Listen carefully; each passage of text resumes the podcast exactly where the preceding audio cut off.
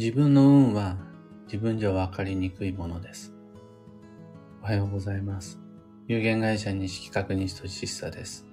発行から20年、累計8万部の運をデザインする手帳、有機暦を群馬県富岡市にて制作しています。有機暦の発売は毎年9月9日。現在はお得な先行予約限定セットのご注文を受付中です。で、このラジオ、聞く暦では毎朝10分の暦レッスンをお届けしています。今朝は、暦があるから見えてくる運というテーマでお話を。自分で自分の運は分かりにくいもんです。そこには何かしら盲点や見落としが出てくるもんだし、何より、あの、自分の方に焦点を向けるって、みんな実は割と苦手です。それって頭の上にメガネを乗せて、メガネメガネどこ？みたいにあたふたしてるような感じです。もううっかり忘れちゃうようなところがあります。でもそれ、他人の目から見れば笑っちゃうぐらい状況は単純で、いやいや頭の上に乗せてるし、何やってんの？っていう感じです。メガネはすぐ見つかります。そんな風にして当事者にはわからない運が外から見たら他人に見てもらったらパッとわかるという状況本当によくあります。特殊な霊能力を持ってる人、専門家としての占い師じゃなくても外から見ればそのメガネはすぐ見つかります。その運もすぐ見つかります。っていうか、どこの馬の骨ともわかんないような怪しい占い師より、尊敬できる先生とか、信頼できる友人などからの客観的意見こそが何よりの吉祥鑑定になり得ます。昔の人はそういうケースを、東大元暮らしとか言って表現、教訓にしてました。一番近いところほど気が回らずに分かりにくいよ。求めてる答えって意外と近くにあるんだよっていうような意味合いです。で、そういうのって誰にでも起こり得ることなのに、そこで自分のことを棚上げして、メガネ頭に乗せたままわたわたしてる他人を外から見て笑っちゃうような誰かに対しては、いや、そういうことって本当よくあるんだよっていう意味で、医者の不養生とか、荒野の白バカマで注意を促しました。誰だって自分のことはおろそかになっちゃうもんなんだよ。自分自身のことはわからないし見えないもんなんだよ。で、ずっと昔から言われてるわけです。で、運の見え方も本当によく似てます。間違いなく言えることは、その探し物、知りたいことはないわけじゃない。メガネはそこにあるし、答えは足元にあるってもう言ってる。東大元暮らしだよって。探し物は近くで見つかるよ。自分では見見えにくいだけで、外から見るとわかるもんだよ。それは初めから確かにずっとそこにあるんだよ。これは間違いなく言えるわけです。ただ、自分では気づかないわけです。視野に入っていても見ようとしないから目に映らないし。また、そこに焦点が合わないから、ぼんやりして見たことにならない。分かったってならない。本当はあるのに自分でないことにしている。でも、それを当人以外の他人が外から眺めてみると、パッと見つかる。当人だけには見えてない様々な情報が、外から見た他人は手に取るようにわかる。運なんてそんなもんだなって思います。僕はご依頼をいただいて悩みや問題、不安を教えてもらって、そのことへの何らかの解決策や対処法をご提案する、そんな仕事比較的多いんですが、中には明らかに自分の実力を上回る問題や、全く自分にとっては専門外のトラブルや、ひどく繊細な家庭内のプライバシー要は当事者にしか分かり得ないような、そういう繊細な難しいご相談も時々あります。それでもご相談していただく価値はあると思ってます。なぜなら、僕が他人であり、部外者であり、専門外だからこそお役に立てることがあるからです。みんなにとっての東大元暮らしを僕がサポートすることができます。ここだよって照らすことができます。で、これって立派な実力者でも東大元暮らしって十分に起こり得ることで、豊富な経験や当事者としての実感が逆に邪魔をして見えなくなっちゃうことも出てくるはずで、自分の姿は鏡を見たとしてもなかなか自分では確認修正できないもんで、同じように自分の運も自分では何かしらの盲点が生じるものです。繰り返しますが、その時、占い師に相談しましょうっていう話では決してないです。それよりも親友とか恋人とか尊敬できる先輩とか、そういう人の方が精度の高い客観的助言をくれるはずです。それって占いっぽくはないかもしれないけれども、十分に自分の運を見抜いてくれてるっていう証です。すぐ身近な周囲に信頼できる他人がいない場合は、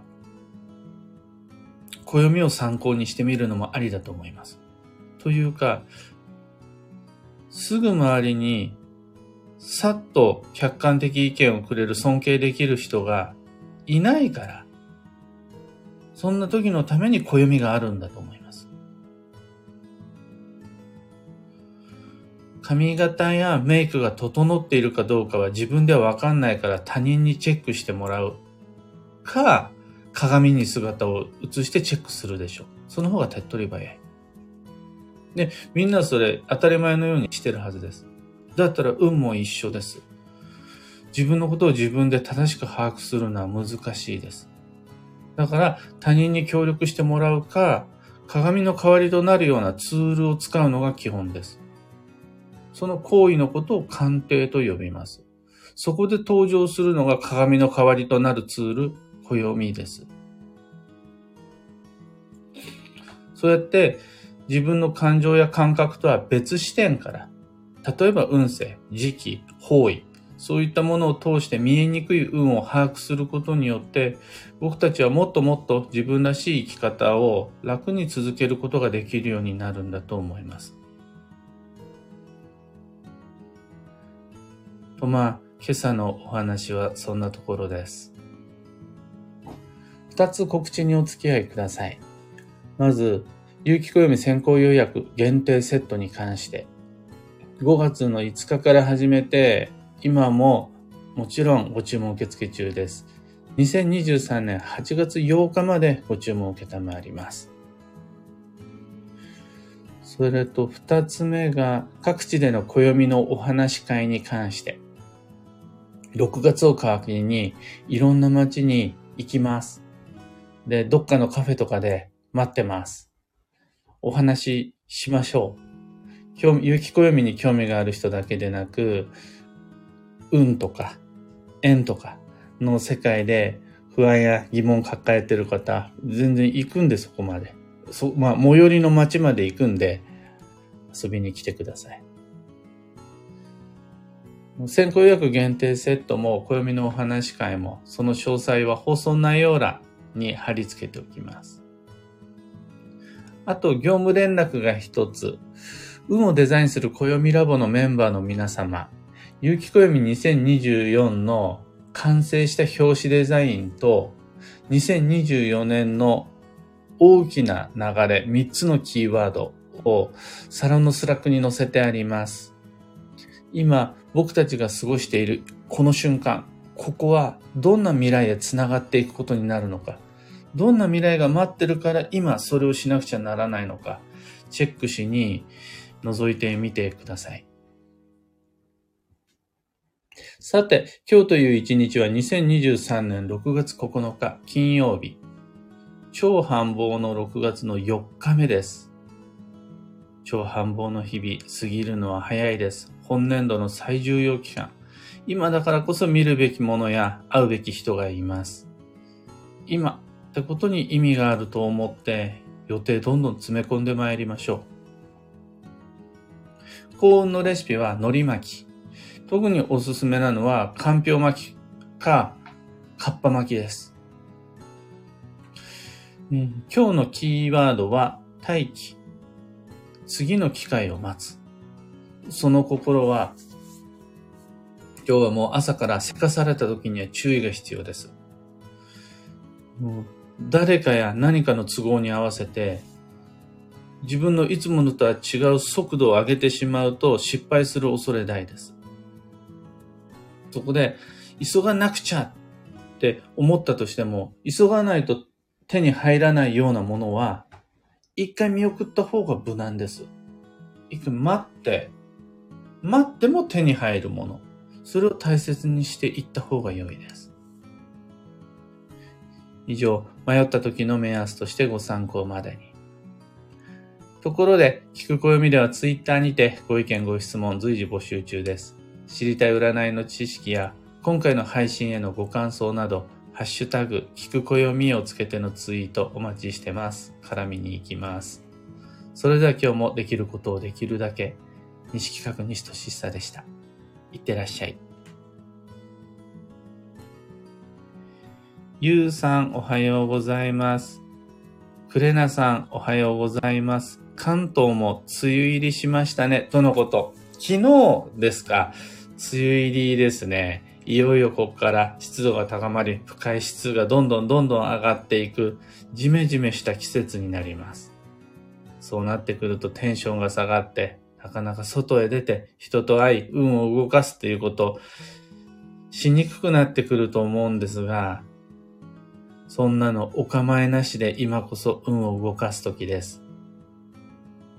ひでみんさん、おはようございます。かんぽうはなこさん、おはようございます。なたさん、おはようございます。ロミさん、はなさん、ふうさん、アルココさん、小川ともみさん、ビートさん、オペラさん、おはようございます。おおむね皆さん雨マークですね。群馬県富岡市もいい勢いで雨が降ってます。僕の家の周りはもう四方が田んぼなんですが、富岡でも田んぼに水張られ始めていて、やっぱこの時期雨が降ってくれると良かったなーって感じです。